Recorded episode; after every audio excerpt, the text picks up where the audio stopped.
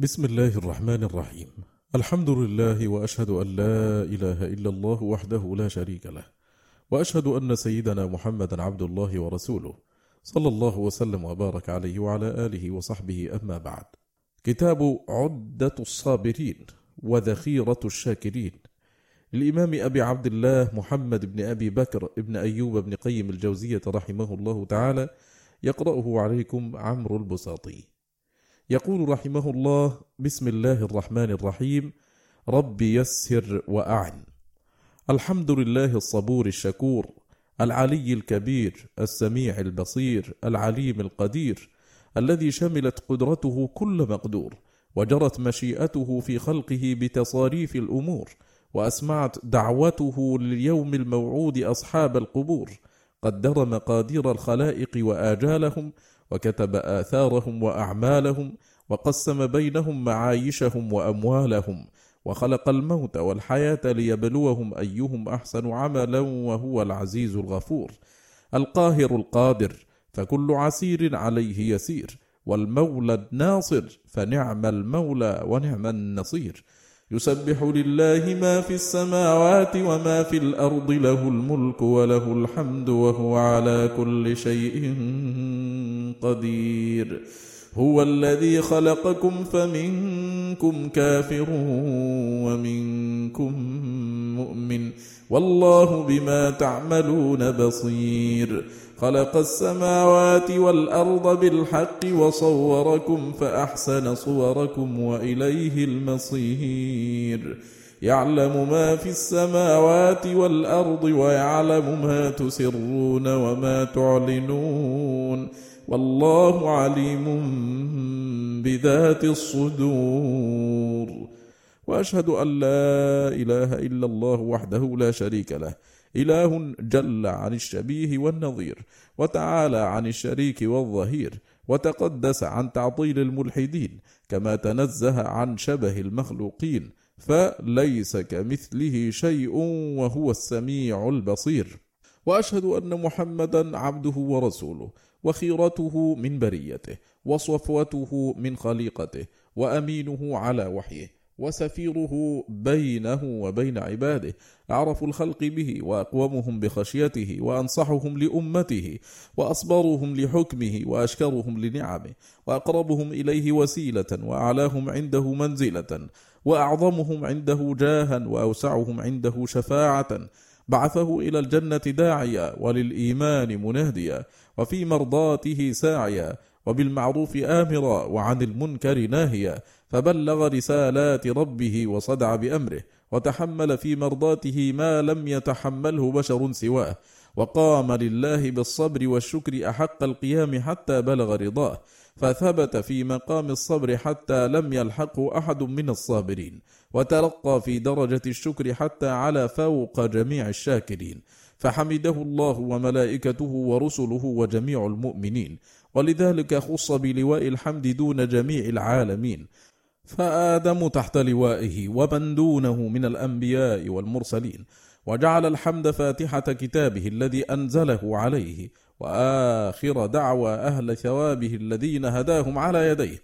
وسمى أمته الحمادين قبل أن يخرجهم إلى الوجود لحمدهم له على السراء والضراء والشدة والرخاء وجعلهم أسبق الأمم إلى دار الثواب والجزاء فأقرب الخلق إلى لوائه أكثرهم حمدا لله وذكرا كما أن أعلاهم منزلة أعظمهم صبرا وشكرا فصلى الله وملائكته وأنبياؤه ورسله وجميع المؤمنين عليه كما وحد الله وعرف به ودعا إليه وسلم تسليما كثيرا.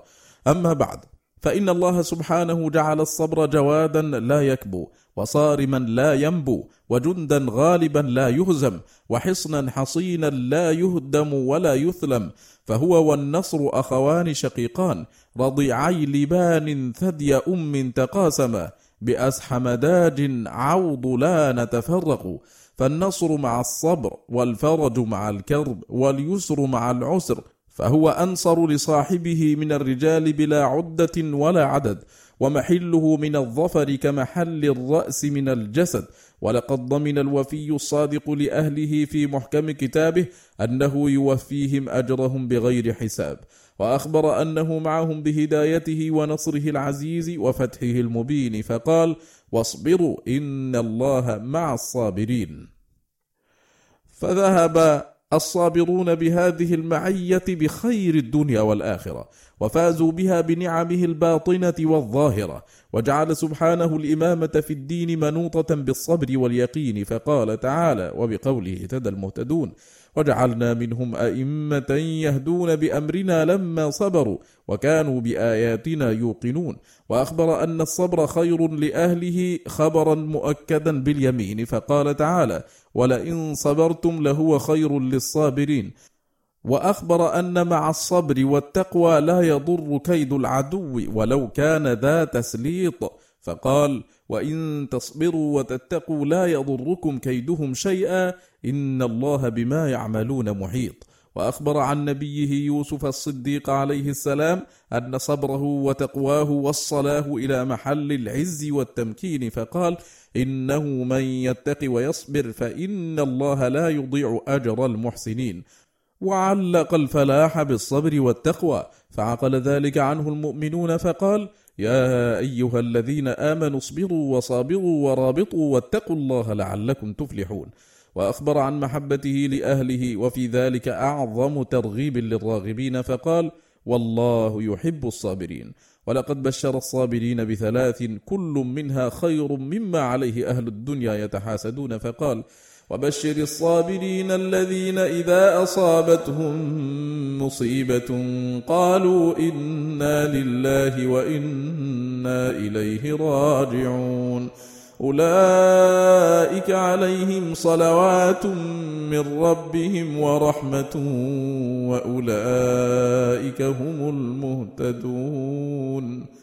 ووصى عباده بالاستعانة بالصبر والصلاة على نوائب الدنيا والدين فقال واستعينوا بالصبر والصلاة وإنها لكبيرة إلا على الخاشعين.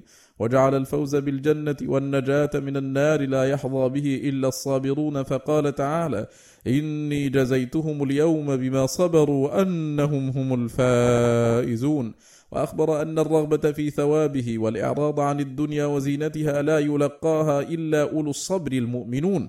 فقال تعالى وقال الذين أوتوا العلم ويلكم ثواب الله خير لمن آمن وعمل صالحا ولا يلقاها إلا الصابرون. وأخبر أن دفع السيئة بالتي هي أحسن تجعل المسيء كأنه ولي حميم. فقال ولا تستوي الحسنة ولا السيئة تدفع بالتي هي أحسن. فإذا الذي بينك وبينه عداوة كأنه ولي حميم وأن هذه الخصلة لا يلقاها إلا الذين صبروا وما يلقاها إلا ذو حظ عظيم. وأخبر سبحانه خبرا مؤكدا بالقسم إن الإنسان لفي خسر إلا الذين آمنوا وعملوا الصالحات وتواصوا بالحق وتواصوا بالصبر. وقسم خلقه قسمين أصحاب ميمنة وأصحاب مشأمة. وخص بالميمنة أهل التواصي بالصبر والمرحمة. وخص بالانتفاع بآياته أهل الصبر والشكر. تمييزا لهم بهذا الحظ الموفور. فقال في أربع آيات من كتابه إن في ذلك لآيات لكل صبار شكور. وعلق المغفرة والأجر بالعمل الصالح والصبر وذلك على من يسره عليه يسير. فقال إلا الذين صبروا وعملوا الصالحات أولئك لهم مغفرة وأجر كبير.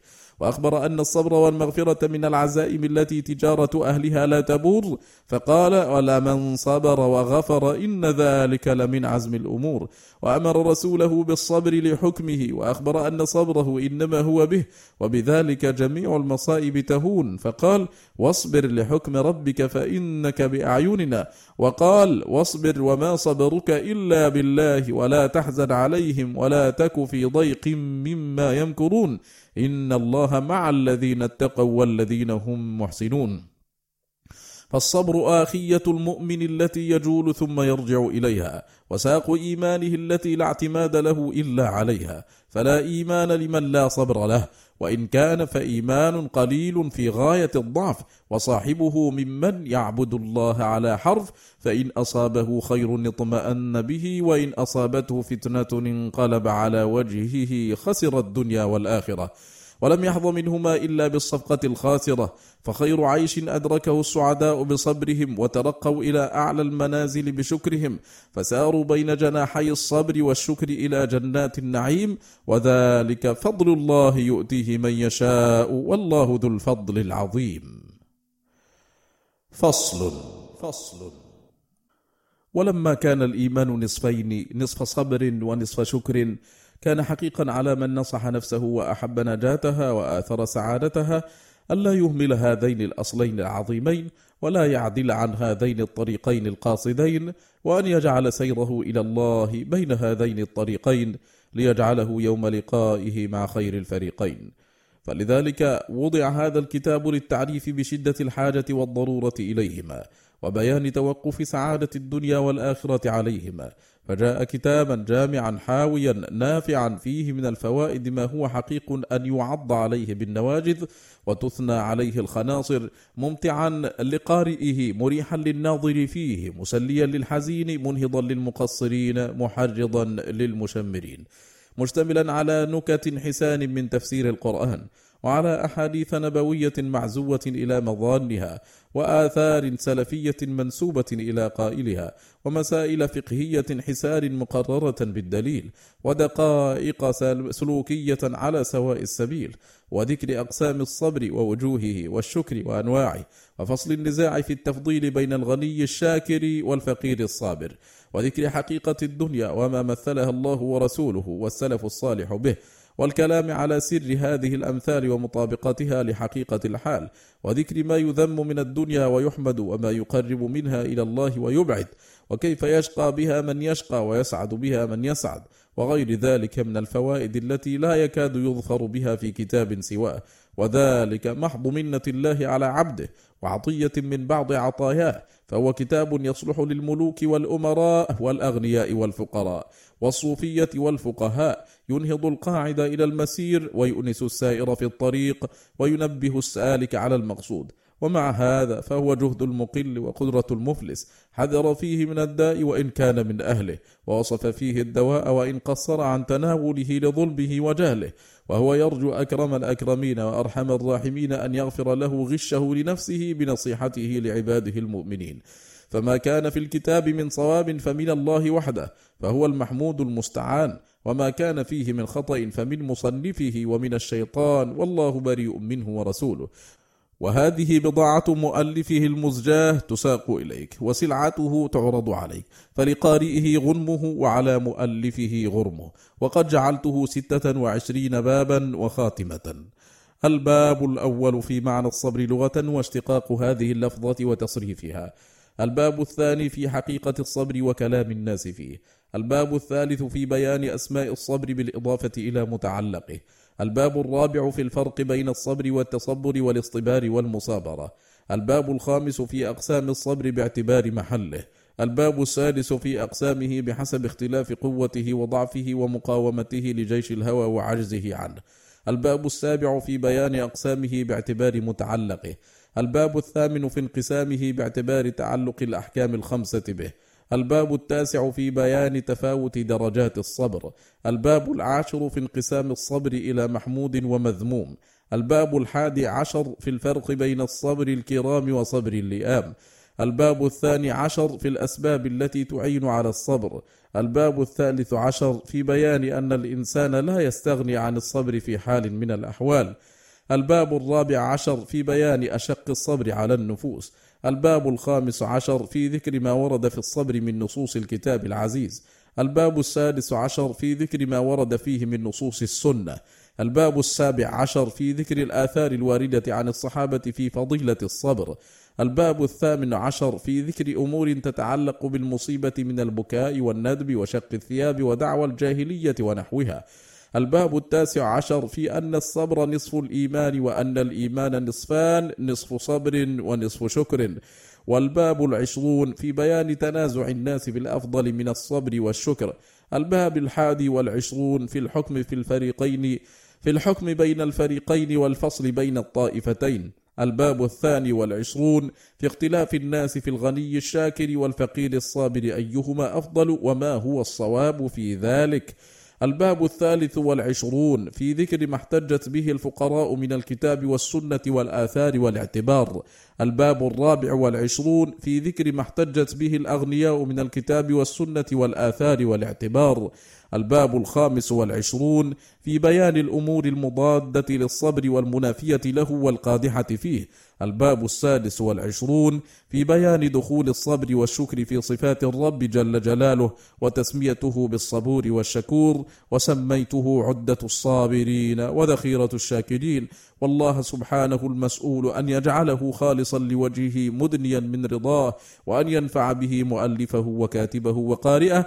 إنه سميع الدعاء وأهل الرجاء. وهو حسبنا ونعم الوكيل.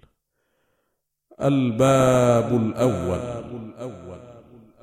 في معنى الصبر لغة واشتقاق هذه اللفظة وتصريفها. أصل هذه الكلمة هو المنع والحبس.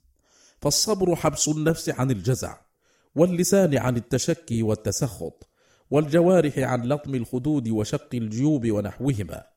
ويقال صبر يصبر صبرا وصبر نفسه. قال تعالى واصبر نفسك مع الذين يدعون ربهم. وقال عنترة فصبرت عارفة لذلك حرة ترسو إذا نفس الجبان تطلع. يقول حبست نفسا عارفة وهي نفس حر يأنف لا نفس عبد لا أنفة له. وقوله ترسو أي تثبت وتسكن إذا خفت نفس الجبان واضطربت. ويقال صبرت فلانا إذا حبسته وصبرته بالتشديد إذا حملته على الصبر. وفي حديث الذي أمسك رجلا وقتله آخر يقتل القاتل ويصبر الصابر أي يحبس للموت كما حبس من أمسكه للموت. وصبرت الرجل إذا قتلته صبرا أي أمسكته للقتل. وصبرته أيضا وأصبرته إذا حبسته للحلف. ومنه الحديث الصحيح من حلف على يمين صبر ليقتطع بها مال امرئ مسلم لقي الله وهو عنه معرض. ومنه الحديث الذي في القسامة ولا تصبر يمينه حيث تصبر الأيمان والمصبورة اليمين المحلوف عليها. وفي الحديث نهى عن المصبورة وهي الشاة والدجاجة ونحوهما تصبر للموت فتربط ثم ترمى حتى تموت. وفعل هذا الباب صبرت أصبر بالفتح في الماضي والكسر في المستقبل وأما صبرت أصبر بالضم في المستقبل فهو بمعنى الكفالة والصبير الكفيل كأنه حبس نفسه للغرم ومنه قولهم أصبرني أعطني كفيلا وقيل أصل الكلمة من الشدة والقوة ومنه الصبر للدواء المعروف لشدة مرارته وكراهته قال الأصمعي إذا لقي الرجل الشدة بكمالها قيل لقيها بأصبارها. ومنه الصبر بضم الصاد الأرض ذات الحصباء لشدتها وصلابتها. ومنه سميت الحرة أم صبار. ومنه قولهم وقع القوم في أم صبور. بتشديد الباء أي في أمر شديد. ومنه صبارة الشتاء بتخفيف الباء وتشديد الراء لشدة برده. وقيل هو مأخوذ من الجمع والضم فالصابر يجمع نفسه ويضمها عن الهلع والجزع ومنه صبرة الطعام وصبارة الحجارة والتحقيق أن في الصبر المعاني الثلاثة المنع والشدة والضم. ويقال صبر إذا أتى بالصبر وتصبر إذا تكلفه واستدعاه واصطبر إذا اكتسبه وتعلمه وصابر إذا واقف خصمه في مقام الصبر وصبر نفسه وغيره بالتشديد إذا حملها على الصبر. واسم الفاعل صابر وصبار وصبور ومصابر ومصطبر. فمصابر من صابر ومصطبر من اصطبر وصابر من صبر وأما صبار وصبور فهو من أوزان المبالغة من الثلاثي كضراب وضروب والله تعالى أعلم. الباب الثاني في حقيقة الصبر وكلام الناس فيه. قد تقدم بيان معناه لغة وأما حقيقته فهو خلق فاضل من أخلاق النفس تمتنع به من فعل ما لا يحسن ولا يجمل وهو قوة من قوى النفس التي بها صلاح شأنها وقوام أمرها. وسئل عنه جنيد بن محمد فقال هو تجرع المرارة من غير تعبس. وقال ذو النون هو التباعد عن المخالفات والسكون عند تجرع غصص البلية وإظهار الغنى مع حلول الفقر بساحات المعيشة. وقيل الصبر هو الوقوف مع البلاء بحسن الأدب. وقيل هو الفناء في البلوى بلا ظهور شكوى. وقال أبو عثمان الصبار هو الذي عود نفسه الهجوم على المكاره وقيل الصبر المقام مع البلاء بحسن الصحبة كالمقام مع العافية. ومعنى هذا أن لله على العبد عبودية في عافيته وفي بلائه فعليه أن يحسن صحبة العافية بالشكر وصحبة البلاء بالصبر. وقال عمرو بن عثمان المكي الصبر هو الثبات مع الله وتلقي بلائه بالرحب والدعه ومعنى هذا أنه يتلقى البلاء بصدر واسع لا يتلقاه بالضيق والتسخط والشكوى. وقال الخواص الصبر الثبات على أحكام الكتاب والسنة. وقال رويم الصبر ترك الشكوى فسره بلازمه. وقال غيره الصبر هو الاستعانة بالله. وقال أبو علي الصبر كاسمه. وقال علي بن أبي طالب رضي الله عنه الصبر مطية لا تكبو. وقال أبو محمد الجريري الصبر الا تفرق بين حال النعمة والمحنة مع سكون الخاطر فيهما. قلت وهذا غير مقدور ولا مأمور فقد ركب الله الطباع على التفريق بين الحالتين وإنما المقدور حبس النفس عن الجزع لا استواء الحالتين عند العبد. وساحة العافية أوسع للعبد من ساحة الصبر، كما قال النبي صلى الله عليه وسلم في الدعاء المشهور: إن لم يكن بك غضب علي فلا أبالي غير أن عافيتك أوسع لي. ولا يناقض هذا قوله صلى الله عليه وسلم وما أعطي أحد عطاء خيرا وأوسع من الصبر.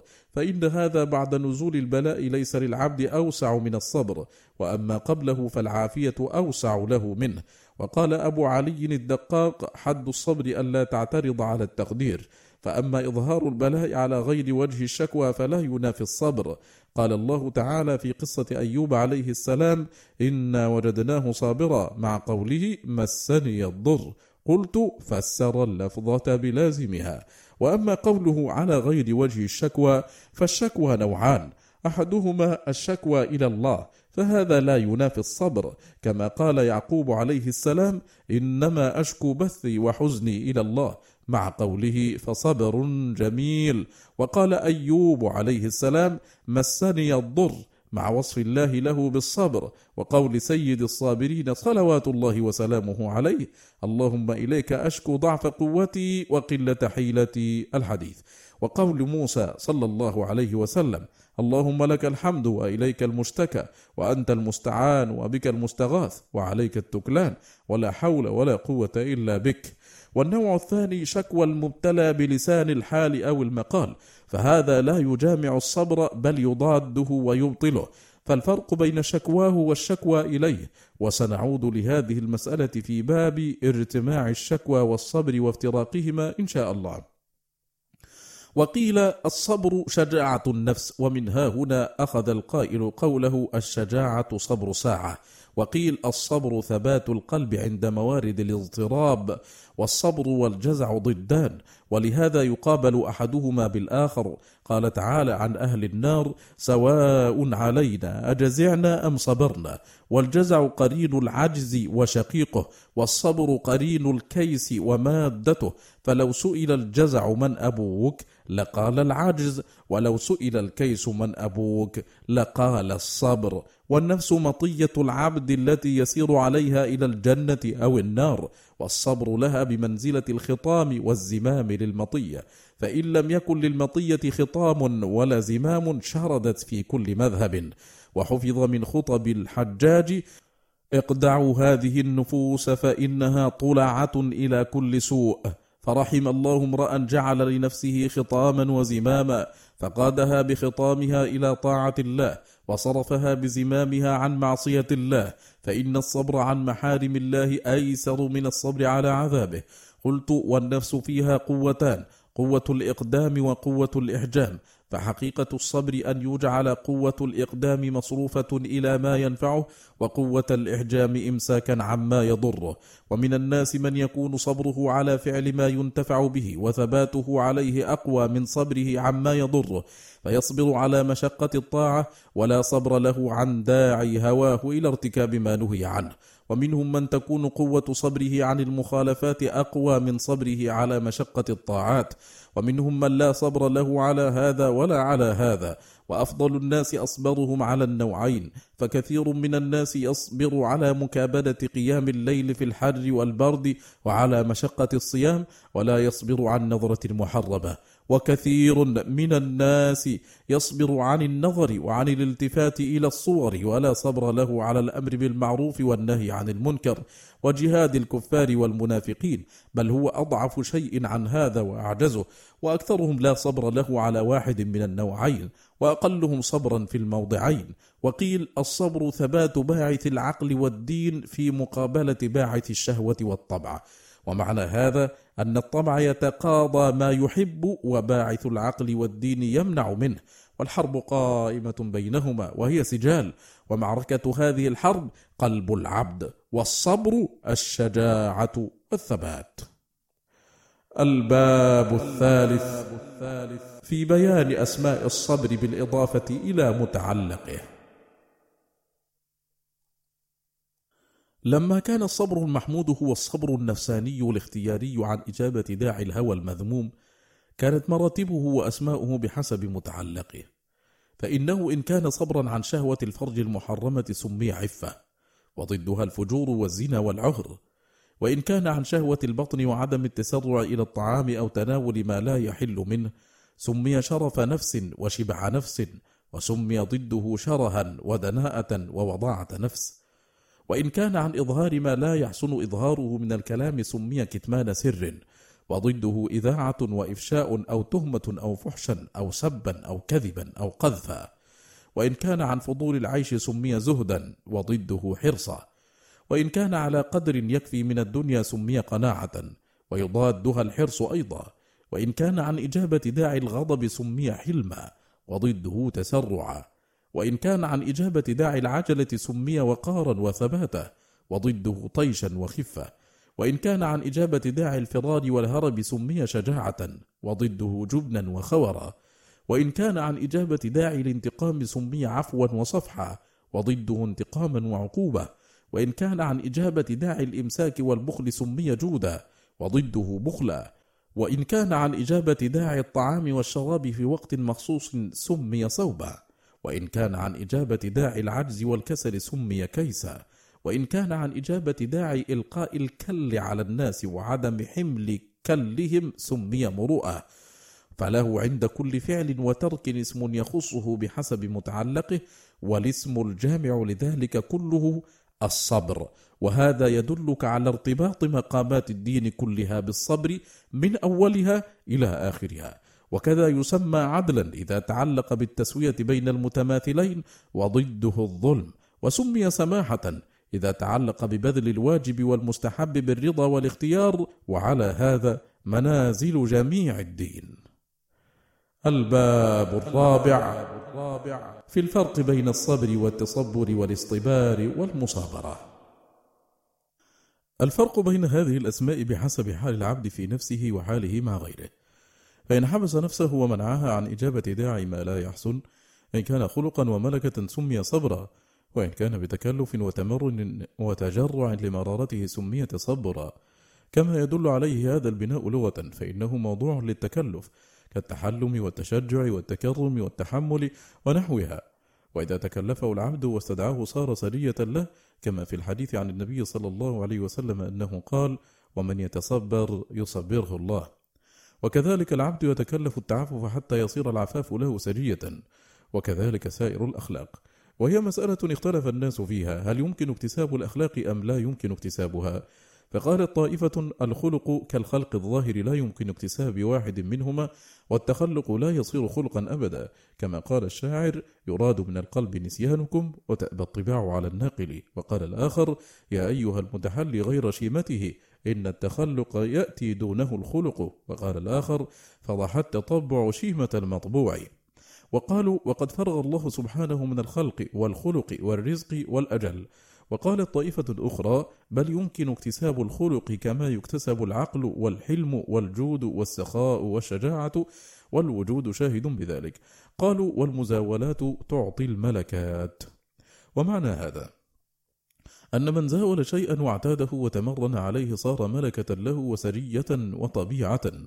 قالوا والعوائد تنقل الطبائع فلا يزال العبد يتكلف التصبر حتى يصير الصبر له سرية. كما أنه لا يزال يتكلف الحلم والوقار والسكينة والثبات حتى تصير له أخلاقا بمنزلة الطبائع. قالوا وقد جعل الله سبحانه في الإنسان قوة القبول والتعلم والتهيؤ للكمال. فنقل الطبائع عن مقتضياتها غير مستحيل غير أن هذا الانتقال قد يكون ضعيفا فيعود العبد إلى طبعه بأدنى باعث وقد يكون قويا ولكن لم ينتقل الطبع انتقالا تاما فقد يعود إلى طبعه إذا قوي الباعث واشتد وقد يستحكم الانتقال بحيث يستحدث صاحبه طبعا ثانيا فهذا لا يكاد يعود إلى طبعه الذي انتقل عنه. وأما الاصطبار فهو أبلغ من التصبر فإنه افتعال للصبر بمنزلة الاكتساب فالتصبر مبدأ الاصطبار كما أن التكسب مقدمة الاكتساب فلا يزال التصبر يتكرر حتى يصير اصطبارا. وأما المصابرة فهي مقاومة الخصم في ميدان الصبر فإنها مفاعلة تستدعي وقوعها بين اثنين كالمشاتمة والمضاربة.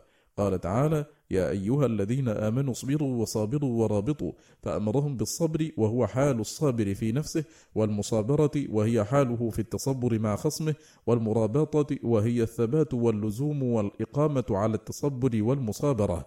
فقد يصبر العبد ولا يصابر وقد يصابر ولا يرابط وقد يصبر ويصابر ويرابط من غير تعبد بالتقوى.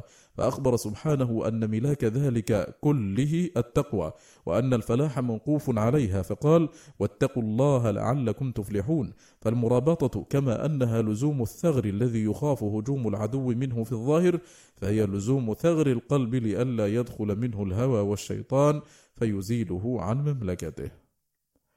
الباب الخامس في أقسامه باعتبار محله. الصبر ضربان ضرب بدني وضرب نفساني وكل منهما نوعان اختياري واضطراري فهذه أربعة أقسام. الأول البدني الاختياري كتعاطي الأعمال الشاقة على البدن اختيارا وإرادة.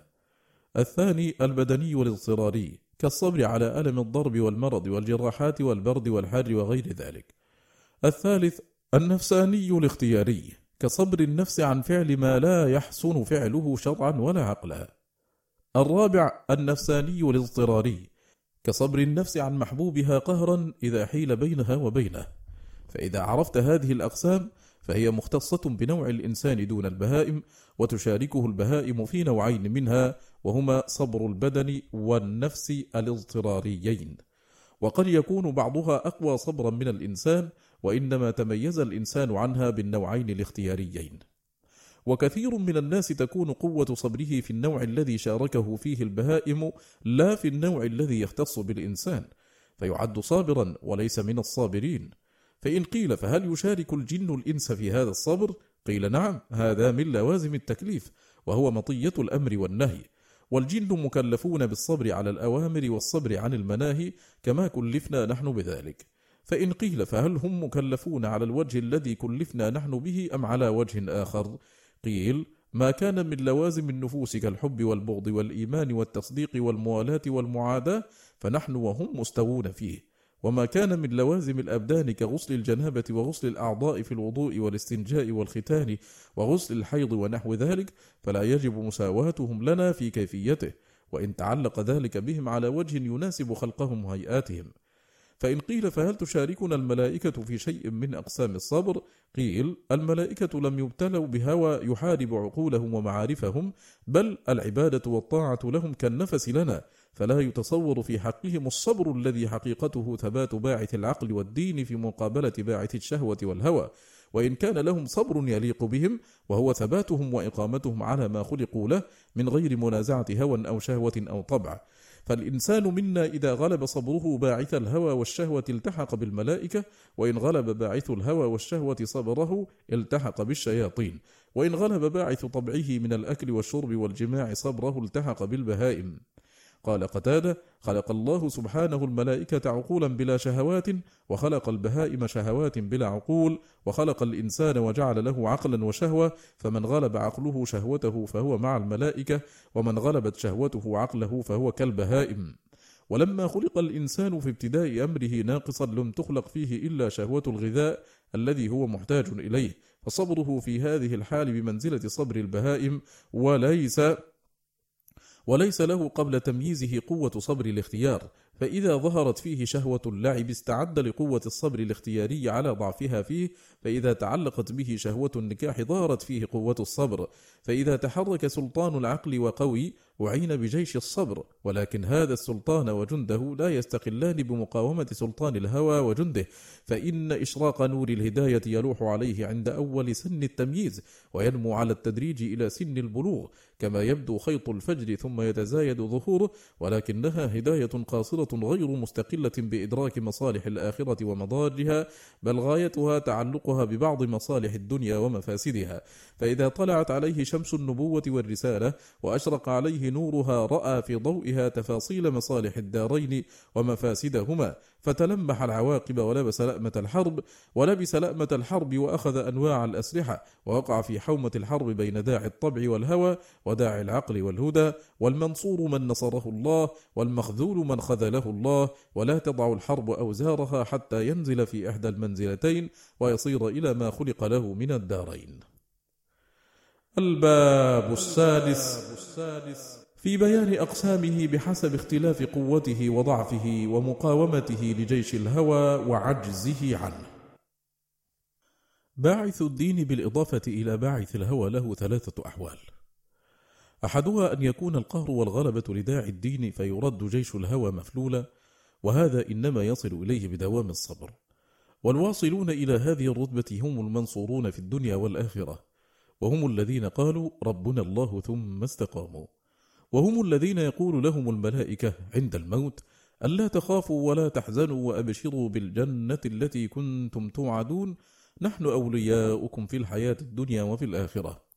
وهم الذين نالوا معية الله مع الصابرين. وهم الذين جاهدوا في الله حق جهاده فخصهم بهدايته دون من عداهم. الحالة الثانية أن يكون القهر والغلبة لداعي الهوى فتسقط منازعة باعث الدين بالكلية فيستسلم البائس للشيطان وجنده فيقودونه حيث شاءوا وله معهم حالة. إحداهما أن يكون من جندهم وأتباعهم وهذه حال الفاجر الضعيف. الثانية أن يصير الشيطان من جنده وهذه حال الفاجر القوي المتسلط والمبتدع الداعية المتبوع كما قال القائل وكنت امرأ من جند إبليس فارتقى بي الحال حتى صار إبليس من جندي. فيصير إبليس وجنوده من أعوانه وأتباعه وهؤلاء هم الذين غلبت عليهم شقوتهم فاشتروا الحياة الدنيا بالآخرة. وإنما صاروا إلى هذه الحال لما أفلسوا من الصبر. وهذه الحالة بين جهد البلاء ودرك الشقاء وسوء القضاء وشماتة الأعداء. وجند أصحابها المكر والخداع والأماني الباطلة والغرور والتسويف بالعمل. وطول الأمل وإيثار العاجل على الآجل وهي التي قال في صاحبها النبي صلى الله عليه وسلم العاجز من أتبع نفسه هواها وتمنى على الله الأماني. وأصحاب هذه الحال أنواع شتى فمنهم المحارب لله ورسوله الساعي في إبطال ما جاء به الرسول يضل عن سبيل الله ويبغيها بجهده عوجا وتحريفا ليصد الناس عنها. ومنهم المعرض عما جاء به الرسول المنهمك على شهواته ودنياه فقط ومنهم المنافق ذو الوجهين الذي يأكل بالكفر والإسلام ومنهم الماجن المتلاعب الذي قطع أنفاسه بالمجون واللهو واللعب ومنهم من إذا وعظ قال وشوقاه إلى التوبة ولكنها قد تعذرت علي فلا مطمع لي فيها ومنهم من يقول ليس الله محتاجا إلى صلاتي وصيامي وأنا لا أنجو بعملي والله غفور رحيم. ومنهم من يقول ترك المعاصي استهانة بعفو الله ومغفرته فكثر ما استطعت من الخطايا إذا كان القدوم على كريمه ومنهم من يقول ماذا تقع طاعتي في جنب ما قد عملت وما ينفع الغريق خلاص إصبعه وباقي بدنه غريق. ومنهم من يقول سوف أتوب وإذا جاء الموت ونزل بساحتي تبت وقبلت توبتي. إلى غير ذلك من أصناف المغترين الذين قد صارت عقولهم في أيدي شهواتهم فلا يستعمل أحدهم عقله إلا في دقائق الحيل التي بها يتوصل إلى قضاء شهوته. فعقله مع الشيطان كالأسير في يد كافر يستعمله في رعاية الخنازير وعصر الخمر وحمل الصليب وهو بقهره عقله وتسليمه إلى أعدائه عند الله بمنزلة رجل قهر مسلما وباعه للكفار وسلمه إليهم وجعله أسيرا عندهم. فصل فصل. وها هنا نكتة بديعة. يجب التفطن لها وينبغي إخلاء القلب لتأملها. وهي أن هذا المغرور لما أذل سلطان الله الذي أعزه به وشرفه ورفع به قدره وسلمه إلى أبغض أعدائه إليه وجعله أسيرا له تحت قهره وتصرفه وسلطانه. سلط الله عليه من كان حقه هو أن يتسلط عليه فجعله تحت قهره وتصرفه وسلطانه. يسخره حيث يشاء ويسخر منه ويسخر منه جنده وحزبه. فكما أذل سلطان الله وسلمه إلى عدوه أذله. أذله الله وسلط عليه عدوه الذي أمره أن يتسلط هو عليه ويذله ويقهره. فصار بمنزلة من سلم نفسه إلى أعدى عدو له يسومه سوء العذاب. وقد كان بصدد أن يستأسره ويقهره ويشفي غيظه منه. فلما ترك مقاومته ومحاربته واستسلم له سلط عليه عقوبة له. قال تعالى فإذا قرأت القرآن فاستعذ بالله من الشيطان الرجيم. إنه ليس له سلطان على الذين آمنوا وعلى ربهم يتوكلون. إنما سلطانه على الذين يتولونه والذين هم به مشركون. فإن قيل فقد أثبت له على أوليائه هنا سلطانا فكيف نفاه في قوله تعالى حاكيا عنه مقرا لقوله؟ وقال الشيطان لما قضي الأمر إن الله وعدكم وعد الحق ووعدتكم فأخلفتكم. وما كان لي عليكم من سلطان إلا أن دعوتكم فاستجبتم لي. وقال تعالى ولقد صدق عليهم إبليس ظنه فاتبعوه إلا فريقا من المؤمنين وما كان له عليهم من سلطان إلا لنعلم من يؤمن بالآخرة ممن هو منها في شك. قيل السلطان الذي أثبته له عليهم غير السلطان الذي نفاه من وجهين. أحدهما أن السلطان الثابت هو سلطان التمكن منهم وتلاعبه بهم وسوقه إياهم كيف أراد بتمكينهم إياه من ذلك بطاعته وموالاته. والسلطان الذي نفاه سلطان الحجة فلم يكن لإبليس عليهم من حجة يتسلط بها غير أن دعاهم فأجابوه بلا حجة ولا برهان. الثاني أن الله لم يجعل له عليهم سلطانا ابتداء البتة ولكن هم سلطوه على أنفسهم بطاعته ودخولهم في جملة جنده وحزبه فلم يتسلطن عليهم بقوته فإن كيده ضعيف وإنما تسلطن عليهم بإرادتهم واختيارهم. والمقصود أن من قصد أعظم أوليائه وأحبابه ونصحائه فأخذه وأخذ أولاده وحاشيته فسلمهم إلى عدوه كان من عقوبته أن يسلط عليه ذلك العدو نفسه. فصل. فصل. الحالة الثالثة أن تكون الحرب سجالا ودولا بين الجندين فتارة له وتارة عليه وتكثر نوبات الانتصار وتقل وهذه حال أكثر المؤمنين الذين خلطوا عملا صالحا وآخر سيئا. وتكون الحال يوم القيامة موازنة لهذه الأحوال الثلاثة سواء بسواء. فمن الناس من يدخل الجنة ولا يدخل النار ومنهم من يدخل النار ولا يدخل الجنة ومنهم من يدخل النار ثم يدخل الجنة. وهذه الأحوال الثلاثة هي أحوال الناس في الصحة والمرض. فمن الناس من تقاوم قوته داءه فتقهره ويكون السلطان للقوة. ومنهم من يقهر داؤه قوته ويكون السلطان للداء ومنهم من الحرب بين دائه وقوته نوبا فهو متردد بين الصحة والمرض. فصل. فصل. ومن الناس من يصبر بجهد ومشقة ومنهم من يصبر بأدنى حمل على النفس ومثال الأول كرجل صارع رجلا شديدا فلا يقهره إلا بتعب ومشقة والثاني كمن صارع رجلا ضعيفا فإنه يصرعه بغير مشقة. فهكذا تكون المصارعة بين جنود الرحمن وجنود الشيطان. ومن صرع جند الشيطان صرع الشيطان. قال عبد الله بن مسعود رضي الله عنه لقي رجل من الإنس رجلا من الجن فصارعه الإنسي فصرعه الإنسي. فقال ما لي أراك ضئيلا؟ فقال إني من بينهم لضليع. فقالوا هو عمر بن الخطاب رضي الله عنه. فقال من ترونه غير عمر؟ وقال بعض الصحابة إن المؤمن يمضي شيطانه كما يمضي أحدكم بعيره في السفر.